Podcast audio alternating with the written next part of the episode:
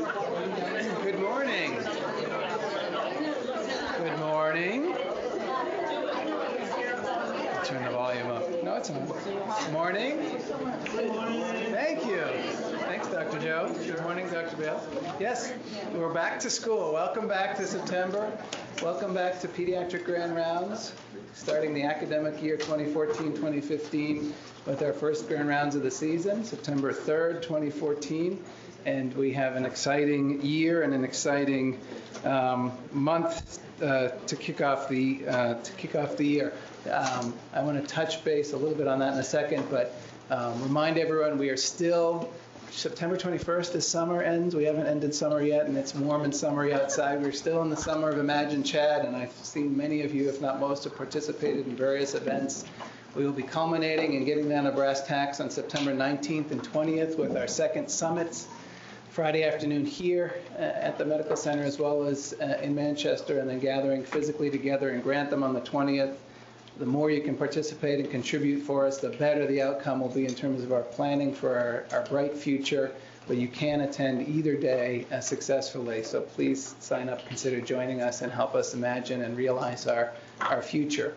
Um, Grand Rounds, we have an exciting new committee of folks. Um, you raise your hand, you see what ends up happening, you end up in trouble. So George is going to continue to mentor uh, Sholene Nett and Kathy Shubkin to be our Grand Rounds committee, and they've already brought in a whole host of exciting speakers. But uh, thank you, Sholene and um, and Kathy, and of course George. This month we have uh, visiting professors from CHOP, Cornell, and Pittsburgh to end the month but nothing will be better than all I have to say is today we have a cast of luminaries who will speak for themselves, and I will get out of their way.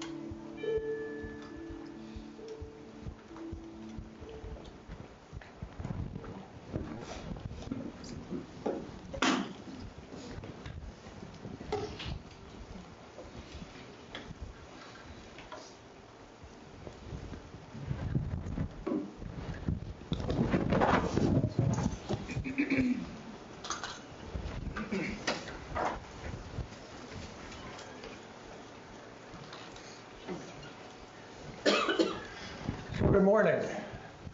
We thought that uh, appropriate way to start out the academic year and to start our grand round season would be to uh, have the video uh, which was just shown. Uh, Obviously, there's a group of us who are responsible for grand rounds today, of which uh, I'm the first uh, to hold forth. Practically everybody in the room knows that I'm George Little. For those that you don't, good morning, hello, and all that sort of thing. Uh, nurturing compassion, meaning, and resilience in pediatrics has been something that we've had on the list for this grand rounds the first of the year for some time. There are five people listed on uh, the slide as speakers, uh, of which one is not here today. Uh, Pano Rodis is not here and able to join us today, and Joe uh, will be speaking about Pano a bit uh, later. Pano is uh, known to many, if not most of the people here as a uh, very, very uh, special person. Bill Boyle is a pediatrician. Uh, he's been here, I think, a year longer than I've been here. Uh, he actually has emeritus status. He actually has a family. He actually does a whole lot of things. He's having the same trouble flunking retirement that I'm having. Uh, and he was uh, the guy who was on call when Carol and my first child was born. And so he's our family pediatrician.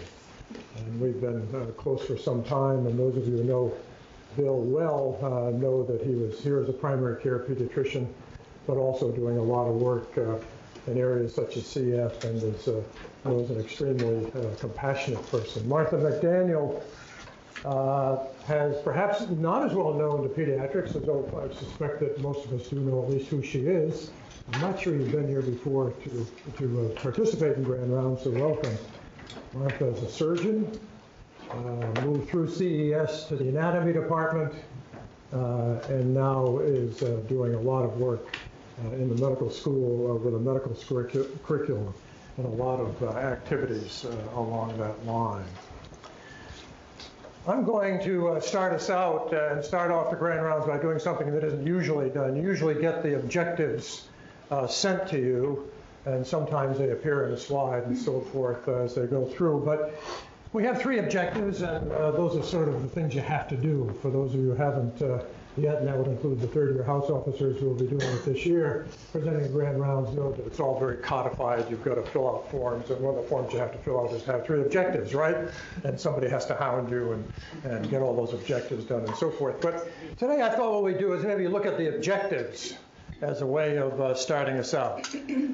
What we'd like to say today is that uh, those of us who are participating today at the end of this session will be able to accept and acknowledge the importance of compassion, meaning, and resilience in medicine, including pediatrics.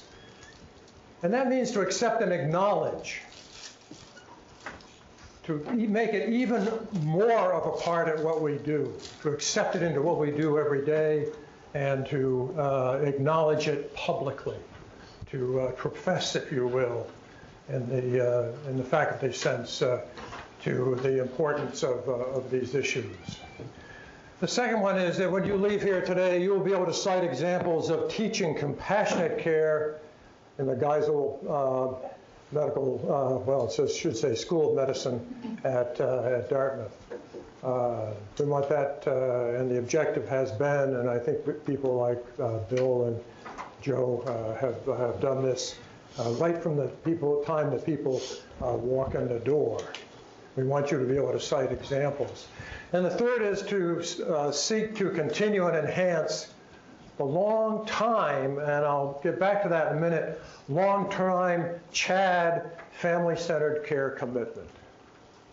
CHAD and its predecessor here, before CHAD was officially a body, uh, Children's Hospital within a hospital, Children's Hospital at Dartmouth, has had a commitment to family centered care, and in fact was one of the first places in the country to start family centered care.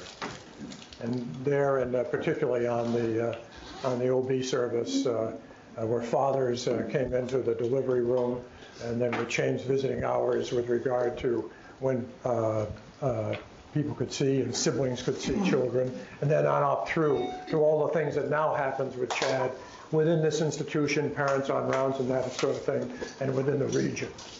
We want that to be emphasized, and uh, that's part of, part of the objective uh, uh, uh, for today. Joe O'Donnell uh, is a person who many of us know. Joe's been here for a while. Uh, Joe, and I didn't say I was going to say this, but I think it's known that you are uh, leaving his clinical activities or trying to phase out of his clinical activities, where he has been a, a uh, extremely well-respected and important person, particularly within the VA community as an oncologist. More than that, Joe, for many of us and all generations of students, and uh, I'm one of them because I'm one of his students, uh, has taught me a lot. Uh, I went through a session where he gave me a little seminary, a little seminary, a little talk on the sanctity of work, and I got my reading assignments and so forth. And that was a personal uh, seminar that, uh, that he gave me. But Joe and I have learned from our daughters. Uh, my daughter Malika is uh, presently, many of you know her, is a uh, pediatrician uh, at Randall Children's Hospital in Portland, Oregon. Joe's daughter, Kathy, is uh, Kathy, right? Katie. Katie. Uh, uh, went to medical school at Harvard and is now on the faculty at Harvard and did electives here and, and so forth. Joe and I had breakfast with our daughters uh, a couple of times while they were going through the medical school admission process I went down to Lou's and had breakfast. And it was all excitement, and we were talking about uh, filling out your, your applications and writing your letters. And we talked quite a bit about writing the letters. And then uh, Katie went on to Harvard, and uh, Malika went on to uh, Vermont, and they were home for Christmas or something or other, I've forgotten when. So we went back to Lou's and we had breakfast again. And uh, Joe and I said to our daughters, we said, well, how's it going? How's medical school going? Are you excited? Are you, uh, uh, are you really learning about people? Are you, giving, are you getting a chance to do what you want to do comprehensively uh, in, in medicine and learning and in teaching? And, uh, and, and what are you learning about people and, uh, and life and so forth? And they listened to us for a while and they said, Dads, dads, you just don't understand. All that stuff that we wrote in the letters, we have probably never talked about since we sent them in the mail. And we went to medical school. Joe, welcome.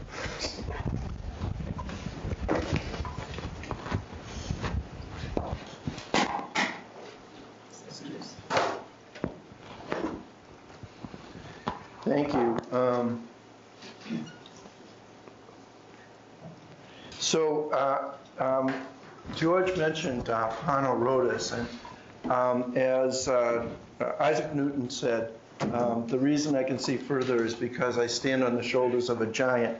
And today we stand on the shoulders of this giant, Pano Rodis, who's been an inspiration, a soulmate, a friend, and a mentor to us all. And even though he's not with us today in person, uh, he's in our hearts today. And everything that I say uh, up here that we all say from up here really has to do with uh, what Pano has taught us, where Pano has led us, how he's inspired us. Um, here's a picture of Pano. Uh, and when we were originally conceiving this Grand Rounds, this was his title, Where the Spirit Meets the Bone, defining, defining delivering, and sustaining compassion in medicine. And one of the things I wanted to do uh, was start out with Pano's words. Now, I realize this is a busy slide, and what I'd like you to do is not look at the slide, but I want to read Pano's word because I want Pano to be embedded right in the middle of this thing. In the words of Pano, medicine in the United States has been strained throughout history by a two culture schism. That is, medicine has conceived of itself, on the one hand, as a science based practice committed to the discovery and provision of empirically validated treatments for illness, and on the other hand, as a deeply humanistic, person centered enterprise carrying complex obligations to society in general and to the whole being of individual patients suffering under the burden of illness. In the last five to 10 years, there has been a new concentrated effort to meaningfully heal this schism and to find ways to train health professionals in a fashion that encourages them to integrate these true traditions. And this is where Pano has been leading us here at Geisel. And this is what our daughters, I think, were trying to tell us. These efforts, however, have been scattered, only variously effective and unsuccessful in affecting many of the problems caused by the two culture schism. For example, a majority of patients continue to report that their contacts with the medical system lack in compassion. Professional burnout is high. Stress-based mental health problems abound in medical trainees uh, and mature practitioners, and new economic pressures, many of which act to shrink face time between patients and their providers, are increasingly squeezing the therapeutic elements out of many medical encounters. Um, goes on further to define compassion, which he says compassion may be defined as an emotional, intellectual, and pragmatic capacity to identify with and to share actively, meaningfully, and caringly in the experience of others. Has enormous power to catalyze the formation of trusting, therapeutically active bonds between patients and providers to thus allow the sharing and acquisition of more information about patient illness, the behaviors or life circumstances that may be influencing illness and wellness, and patients' own internal resources for healing. To thus allow finer, speedier diagnostics and the development of more effective treatment plans. D, to activate and nourish patient optimism and commitment to healing, and E, to give health professionals the feeling that their work is personally enriching and meaningful, a space wherein they can utilize their emotional wisdom as an asset rather than as something that must be tucked out of sight behind the scientific mantle of the white coat. Compassion is hardly just a feeling. It is a core active centering force, which in the first place has always been a principal motivator and raison d'etre for persons in the healing roles, from Hippocrates to shamans, EMTs to clergy members, physicians to mental health workers. If we are not motivated by the desire to alleviate other suffering, why would we enter into the world where others bring their suffering for cure or alleviation?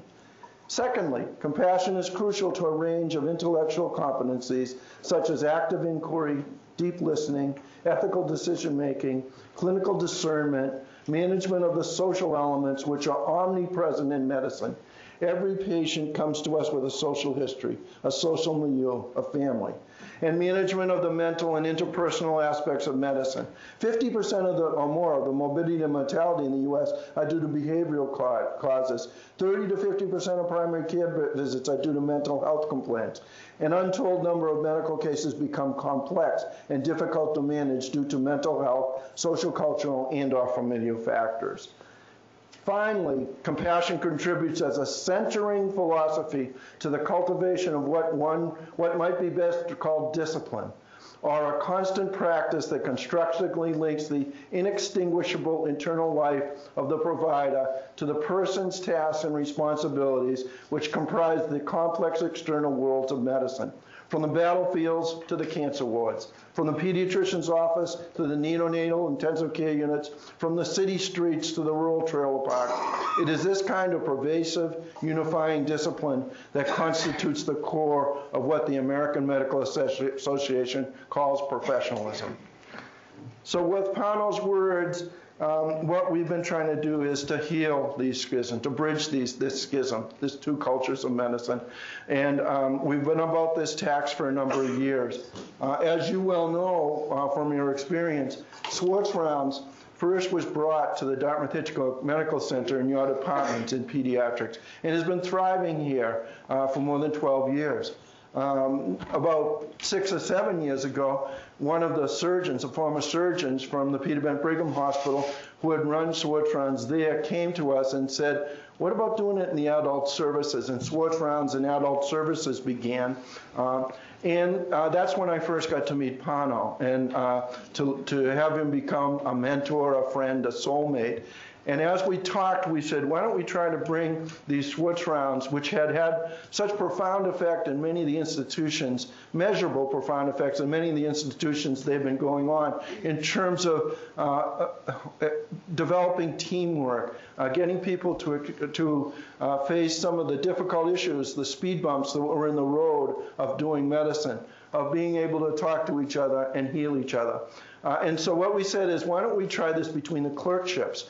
And at that time, the clerkships, the six clerkships, were all on the same schedule, and there was a time in between each when the students got together. And we took students from each of the six uh, clerkships, uh, and Pano, as an expert facilitator that he was, was able to get from them stories of their compassionate care, uh, stories of when compassionate care was lacking.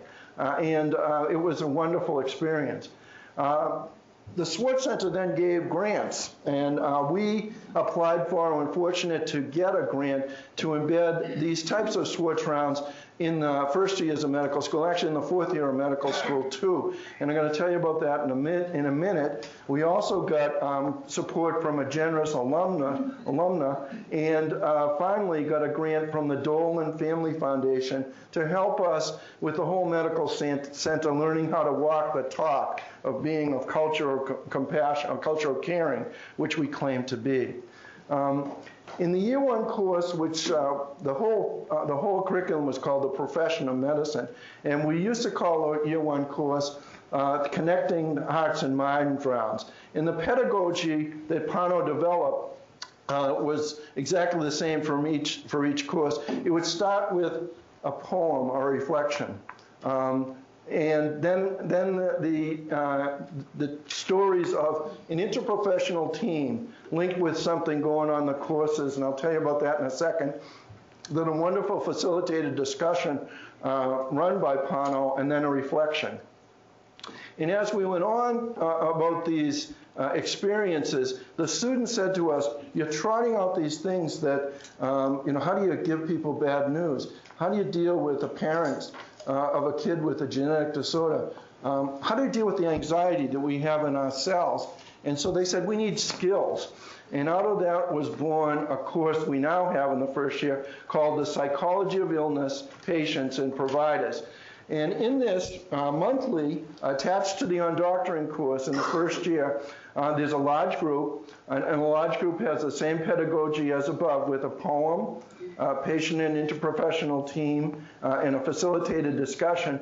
And then uh, the students go into their small group On Doctoring uh, groups where they uh, meet with mental health professionals and they're uh, learning some skills that will not only cause them to look outward towards that patient in front of them, to look inward uh, to what's going on in themselves as they try and care for these patients developing compassion. Just as an example, the prelude to this course started at um, orientation are during the first three days, uh, uh, based around the MSOP pr- uh, principles, medical students should be obje- uh, uh, altruistic, uh, knowledgeable, skillful, and dutiful, each with a bunch of bullets as subheadings. we had them do an exercise in which, on the first day, we asked them, what word would you like to describe yourself uh, as you ended your career? Uh, on the second day, we asked them, what word would you like to describe um, somebody who is t- going to be c- taking care of somebody you love, your parents, your children? And on the third day, we said, we did the exercise, um, what, uh, what, supposing you were driving around in a, in a, car and all of a sudden saw a church that was loaded with people, uh, and you wandered over to it to see what was happening, and as you wandered in, it was way in the future, it happened to be your funeral. And at the funeral, uh, one of your colleagues or one of your patients was, was describing you as a doctor. And what word uh, would you, um, what, what, what, word would you use to describe that? And we collected those on uh, index cards and then made a Wordle document. Here's the Wordle for the third day that the students made. You know, the, the, the more times the word is mentioned, the more, uh, the bigger the word is. But uh, as you can see, compassionate, caring, this is what they wanted their colleagues to describe themselves as on the third days of, of medical school. The other two um, Wordles are equally uh, important. Uh, coming up in the next few weeks, the students are going to write their own living wills. And it's not about death, it's about living a life with meaning. And I'm going to get to the whole concept of meaning later. Um, the first uh, um, the first session this year of uh, the psychology of illness patients and providers began with Kathy Kirkland, who's in the audience, doing a wonderful presentation on an introduction to narrative medicine. So the students began to be able to reflect, to write, uh, to read stories in order to read patients better. And some of the other um, uh, sessions that will be coming up uh, will be on back pain and suffering with a team taking care of somebody with back pain and a focus on how do you deal with somebody who's suffering in front of you. Um, then uh, a successful um, uh, session we've had in the past uh, includes a mom who has a child with Down syndrome who had a congenital heart defect. And as I said, these are supposed to be lined up with the courses. It's at the time when the students are studying chromosomes and biochemistry and embryology of the heart in uh, their embryology course. And so they deal with um, both the patient, the daughter, the school, uh, the, the school psychologist, the pediatrician, the cardiac person, the nurse. So the whole professional team comes and talks. It's a very meaningful event. The next one is when they're studying the development of the lungs. And um, um, Bill Boyle helps us bring the cystic fibrosis team there. And in that, uh, the, the, the teenage boy with cystic fibrosis at the end has the students wear the jacket that he puts on every morning to do his chest compressions. And that whole tactile experiential thing actually is profoundly, uh, is, is profoundly uh, effective to the students. Uh, another session will deal with inflammatory bowel disease in that team. Another session about uh, breast cancer decisions. Should I get a mastectomy or should I get, uh, you know, a lumpectomy and radiation? Should I have reconstruction? Should I not? And we have a whole uh, program here called the Patient Support Corps, which teaches medicines to be teaching medical students to be present at those decisions. Facing death, dealing with anxiety, and developing resilience uh, are all uh, sessions that we're going to do in this first year course. Um, what I wanted to do now is turn to Martha, who's going to read some selected re reflections uh, that came out of last year's course uh, on the psychology of illness patients and providers.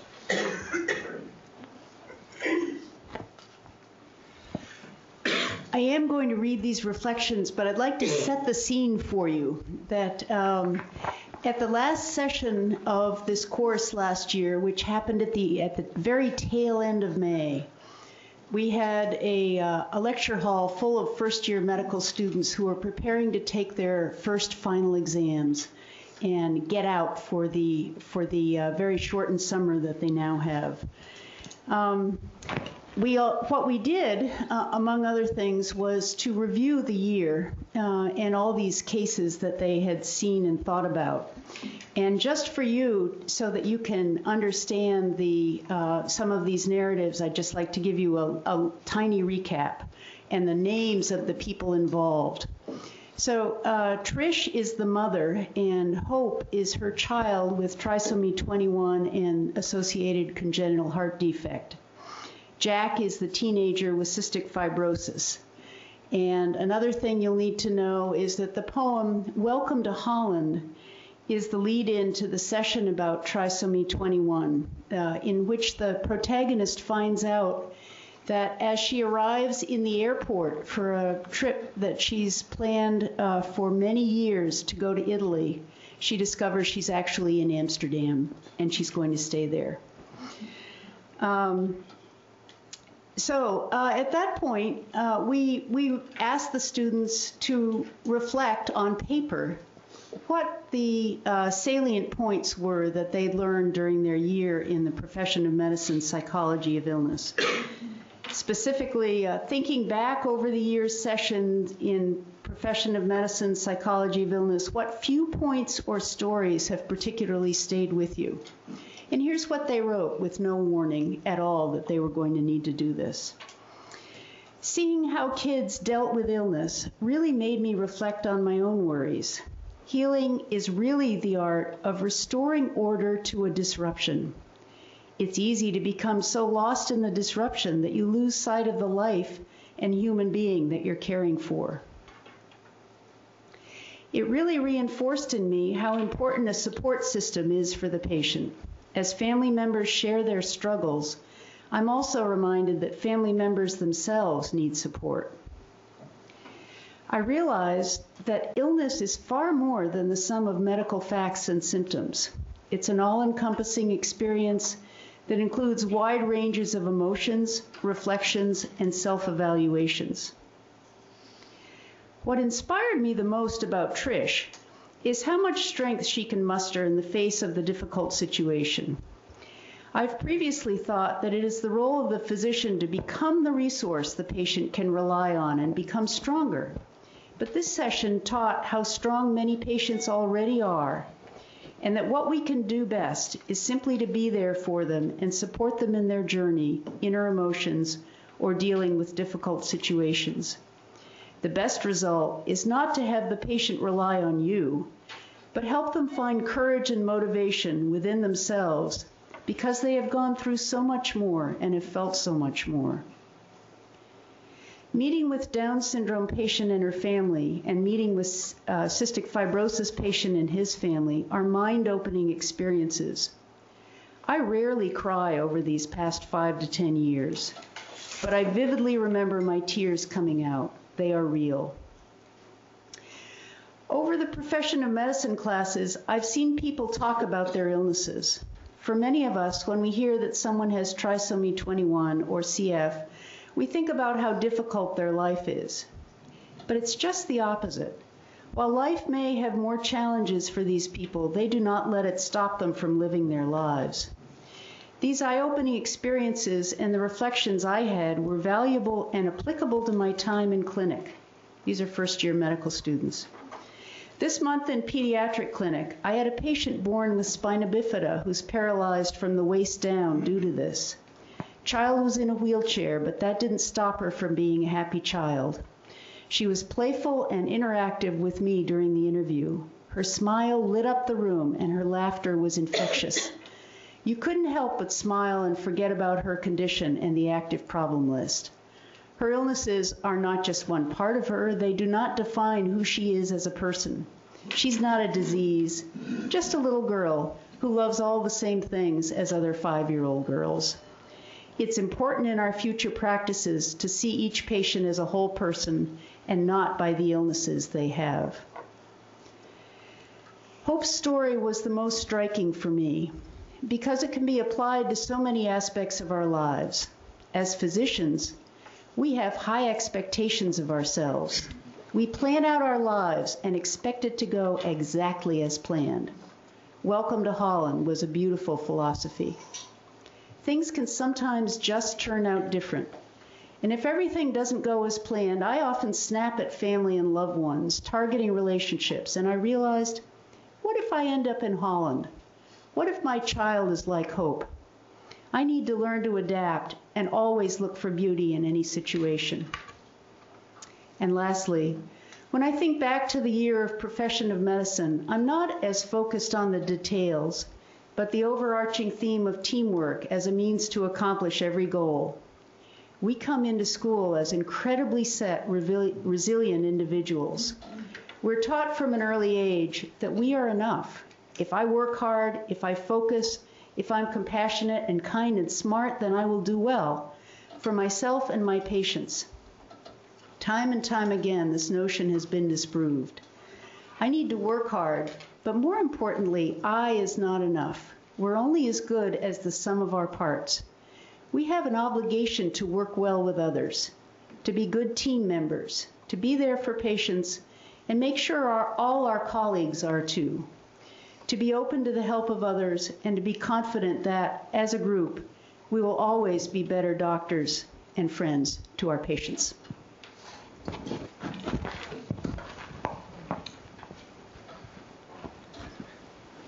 Thank, thank you, uh, Martha. These um, uh, first year students then move on to the up years of the curriculum, the second, third, and fourth year. And uh, the second year is divided into uh, organ-based courses called the Scientific Basis of Medicine. And um, into seven of these courses, we've inserted similar types of rounds, so in cardiology, in hematology, in endocrinology, in reproductive, and dermatology, um, and uh, um, what's the other one? Uh, we, we've uh, actually inserted these types of rounds where they're studying the heart, but actually they then see a team taking care of a patient who's suffering from a heart condition, making difficult decisions. The team that, that uh, follows them. They see a patient, a panel of patients that have lymphoma as they're struggling with the nomenclature of lymphomas and all the alphabet soup of the types of regimens we, we um, we uh, concoct for them. Uh, and they learn the real story of people who are told you might die.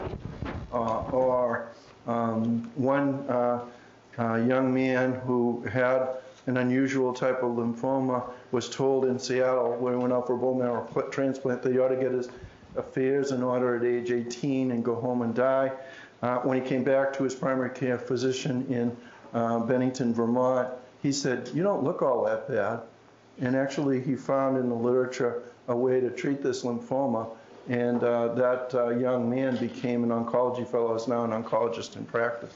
So those are the types of things they learn. They learn from Brian Remillard, uh, a nephrologist who, when the earthquake happened in Haiti, uh, that you can go and, and serve. And he did the first uh, peritoneal dialysis on the central plain in Haiti uh, after the earthquake down there. In the third year, they move on to now in every clerkship uh, reflective rounds.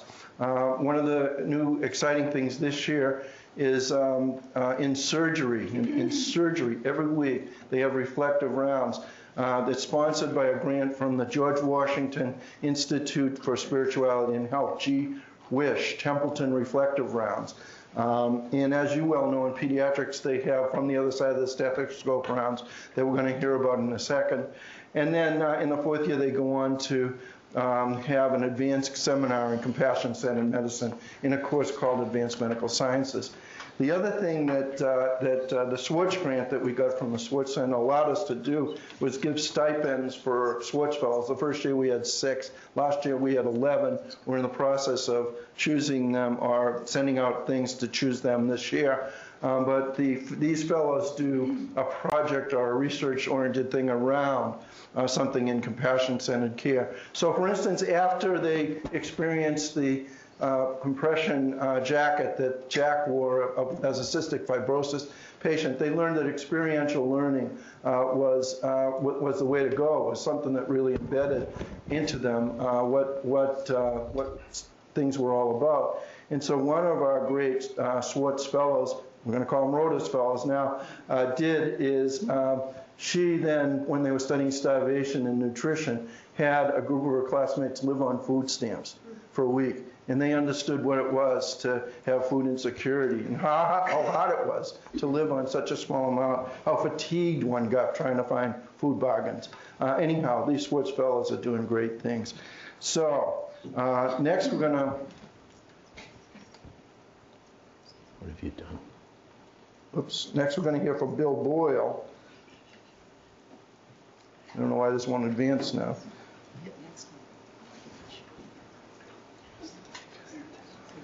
Anyhow, we're going to have a Bill Boyle with some reflections from uh, what happens in your clerkship from the other side of the stethoscope. Good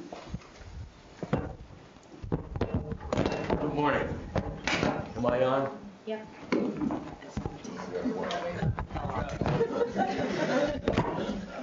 Not on anymore, okay. Technology, I don't know. Four years ago, um, Todd Perrett asked Tony LaMonica to create a course, to, to create a segment of the pediatric clerkship, um, and because he wanted the students to understand the effect on a, a, a chronically ill child has on a family.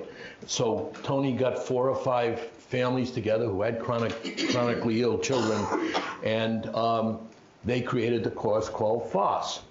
Uh, it's from the other side of the stethoscope, and it's essentially the family's side of the stethoscope. It's not the end of the stethoscope, which sometimes can be adversarial. It's the family side of the stethoscope.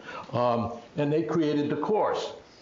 And uh, what were the requirements of the course? Well, first of all, all of the students would interview a parent of a child with a chronic condition while they were on their clerkship. And their clerkships are all over the country. Some of them are on the West Coast, some of them are down uh, at the uh, Fort Defiance Indian Reservation. They are all around, uh, but they still were asked to uh, interview someone with a chronic condition. Then they had to ask four questions which the parents had devised. I'll get to those in a minute. And then they were to write a reflection on that encounter. The students are wonderfully literate people. I don't think they ever get to use that in medical school except during these required reflections, but they really write beautifully. And then at the end of the clerkship, they all come back together and they attend a seminar uh, with, the, with the family faculty. These are the questions. Uh, what are your concerns today? The, the parents with chronic illness, you know, they have a problem list that's about 10 items long, and they want the parents wanted to make sure that they dealt with the thing that they were concerned with that, that brought them into the doctor that day. What do you think is the cause? And a lot of the students were reluctant to ask that. They say, you know, why should I ask the parent what they think is going on? And then they realize, hey, these people take care of this kid every day and they know exactly what's going on, and they say, I think the shunt is plugged, because the last three times I've been in the hospital, the shunt was plugged. So I think I know exactly what's going on. And then they ask a couple of questions of how, how is this reacting with the family? And then how does your function, how does your family function normally, and what happens now? And frequently, the the unexpected hospitalization just throws the whole family up in the air. They don't know about child care. They have to miss work. It's, it's a completely different scenario. Um, and so I think I, what I want to do now is uh, go over some of the reflections. And I can talk while you sort of look at the reflections. Um, the first one really is concerns a mother who was was just being very adversarial, and, and essentially she was reflecting her guilt uh, for having a child who was ill. Uh, she was getting a lot of heat from her family uh, because why could you let this happen to your child? And then I think the second one is just really very moving, and these are the comments of the mother who had a congenitally blind child. And, uh, uh, and uh, she was essentially, it destroyed her relationship with her husband. She was divorced.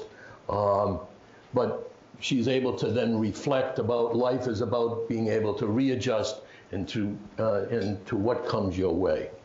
And then this is the, this is the one that I, I really uh, enjoyed. Uh, how would you like to have that? You know, here's an add-on, nothing, nothing acute. He's having trouble with his hearing aid. So as a student, you go in there, and before you go in, you look, and it says he has uh, Treacher-Collins syndrome, which is an autosomal dominant uh, genetic condition in which there's mid-face changes, um, they, they, have slanty eyes, they obviously look different, and they have hearing loss and abnormal ears. And so the student walked in uh, and saw this child with Treacher-Collins um, there with his grandmother, who also had Treacher-Collins, and the mother had Treacher-Collins. And she then described their family life and how this boy really got along well in school. He was in the third grade. He was really very happy, but he felt that a hearing aid would single him out as being different, so he threw it away. Uh, uh, because he was able to cope with all of the uh, issues of Treacher-Collins, but not with that. And then um, this is the one I like, and I can tell it's not from Chad, because first of all, we don't have room for 17. and secondly, I hope we don't refer to, oh, the asthma kid. Um, anyway, the asthma kid uh, was in 417, and he said, you know, the, the preceptor said, don't deal with all of his complex issues, just take care of his asthma. So he walked in and realized this diagnosis that he had all of these things going on. Um, and he sat down and realized that this was again a single mother who had two other children at home. And it was a loving uh, situation that really um, really changed his whole concept of uh, what was going on. And, and then lastly, this is a student um, uh, who was trying to get out of the scientific basis of medicine and really understanding uh, about the social concepts of the disease uh, and what was going on. And and then this is this is just something that I, I, thought of. Imprinting is a biologic concept that something that happens early in life can have profound effects on your behavior later on. Now, most of these students are not going to become pediatricians, but we hope that FOSS will make them more caring and compassionate physicians as they practice in whatever discipline they choose. Thank you. So um, I'm going to uh, actually truncate this a bit. Um, last year, Bill and I were actually interviewed in an article called Medicine Search for Meaning. It was about Rachel Remen's Healer's Art course in the uh, New York Times in an, an opinionator column. And uh, this article actually got more responses to the New York Times than any other article last year, Medicine Search for Meaning, and actually caused a follow-up article called Who Will Heal the Doctors? Um, and uh, the, the bottom line, and something I've come to realize, I've been sick over the last year, is that one can al- tolerate almost any how if one knows why. And no need is so compelling as the need we all feel for our lives to make sense, to have meaning. We will almost tolerate almost any degree of austerity or risk in, in this indomitable quest for meaning. Um, and I met uh, a guy uh, at University of Michigan, Vic Strecher, who actually uh, had a daughter who died from varicella uh, cardiomyopathy, had a cardiac transplant, but lived her life with such full purpose until the mid 20s that he, he uh, that she taught Vic a whole bunch of things about living with purpose, living with meaning. Uh, and there are other gurus in this. Viktor Frankl, who uh, uh, wrote Man's Search for Meaning, Parker Palmer and uh, Chip Souba even wrote Academic Medicine and the Search for Meaning, which is a wonderful article. Bottom line is, as, Pano said, that our behaviors are killing us. We have a huge uh, industry uh, uh, trying to deal with chronic disease, and maybe we have a different message that that uh, that if we lived our lives with meaning, maybe we wouldn't do the stupid behavioral things that cause us to get sick. And one thing that Vic did uh, was produce a video of 90-year-old uh, women. He produced it for Kaiser, uh, who were dancing. Uh, they were doing cartwheels down the football field on the side of the field as cheerleaders. Uh, they were uh, with their grandchildren. And the whole time the video was playing, uh, it was, When I Grow Up, I Want to Be an Old Woman, and this very cheery song. And at the end on the screen flashed, by the way, get a mammogram. And that particular uh, video caused more people to get a mammogram in the Kaiser system than any other one. And so maybe it was about meaning. And so I'm going to um, just go to um, uh, some things. Uh, there's some all kinds of data about uh, meaning. Um, there's a researcher at Ohio State who was trying to get people to stop smoking, and what she did was she had the half of the group write down their core values, just record the the uh, events of the week, and those people that wrote down the core values were two times more likely to quit um, smoking uh, than those who didn't. Um, ap- ap- affirmation reduces defensiveness via, uh, 12 uh, 12 transcend- transcendence. So questions of meaning. I have a sense of direction and purpose in my life. Some people wander aimlessly through life, but I'm not one of those. I sometimes feel I have done all there is to do in life. Um, and um, one of the neat things about meaning is there's a million studies now about meaning and its effect on health uh, with scientific basis. Uh, meaning, those people that have meaning live longer. Uh, actually, a prospective study of patients with Alzheimer's disease, early stage uh, Alzheimer's disease, those people who evidence meaning and purpose were took twice as long to get institutionalized that those didn't. Uh, and then uh, re- relapse from cocaine abuse. Those patients who were um, cocaine abusers who had meaning, meaning and purpose in their life were twice less likely to relapse from their uh, cocaine abuse than those that didn't have it. And, and even this, sci- this hard science to us. Uh, one of the uh, Nobel Prize laureates at uh, University of California, San Francisco uh, measures an enzyme called telomerase, which is sort of the, the ends of our chromosomes are sort of like the aglets of the shoelaces. Uh, and they, they have this uh, binding that uh, when it, when it uh, actually goes away, the chromosomes begin to unravel and we die. And if we have more of an enzyme called telomerase, uh, then, then actually the chromosomes stay intact longer and we actually live longer. The immune function is better. And those people that had meaning and purpose in their lives, those people that meditated and were mindful, were more likely to have high, higher telomerase levels. And um, there's other studies about something called hedonic versus eudaimonic happiness. And hedonic sort of is he who has the most toys wins. And eudaimonic is I get outside of myself to, I, I get, drive my happiness for doing things outside of myself.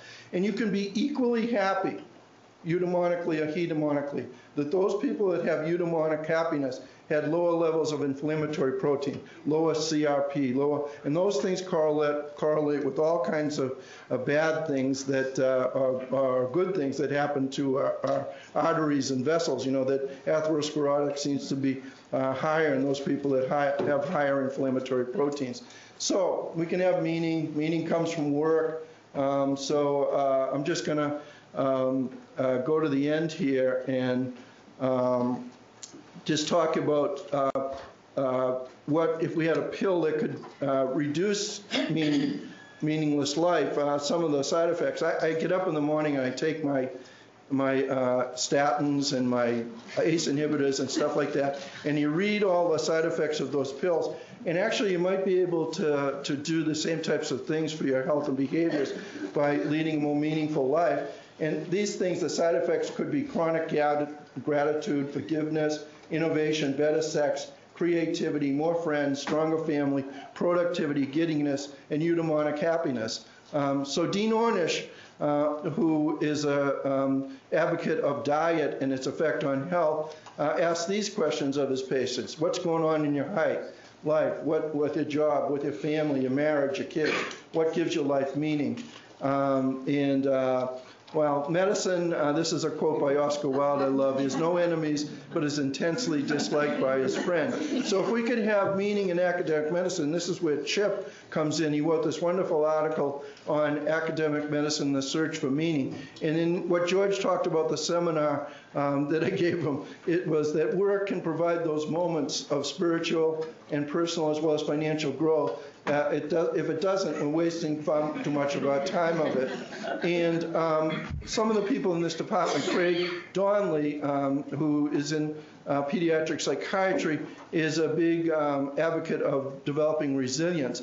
And there's been a lot of um, sort of literature these days about factors that lead to resilience. And there are these factors here uh, that have been shown to increase resilience in people that, like were in the Hanoi, Hanoi Hilton, uh, and uh, in people that are training to be special forces, um, and people who have faced all kinds of life challenges.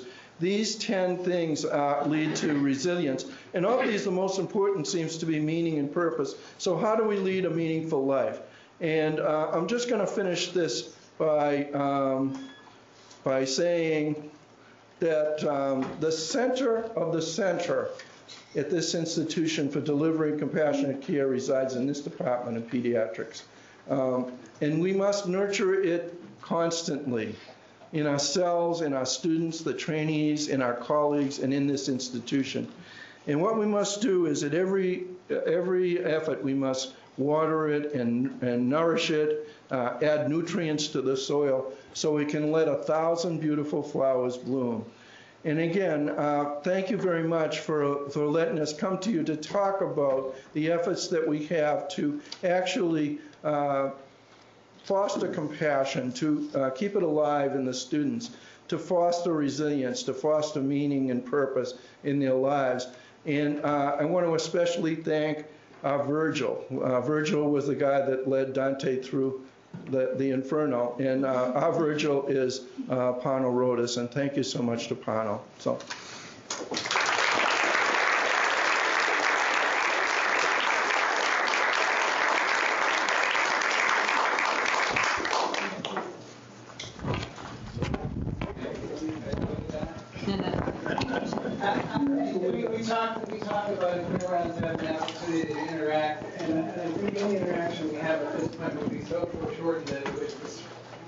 undermine its meaning. So I will allow anyone who wants to come down and speak to our luminaries to please do so, and otherwise, uh, have a good day searching for meaning in your lives.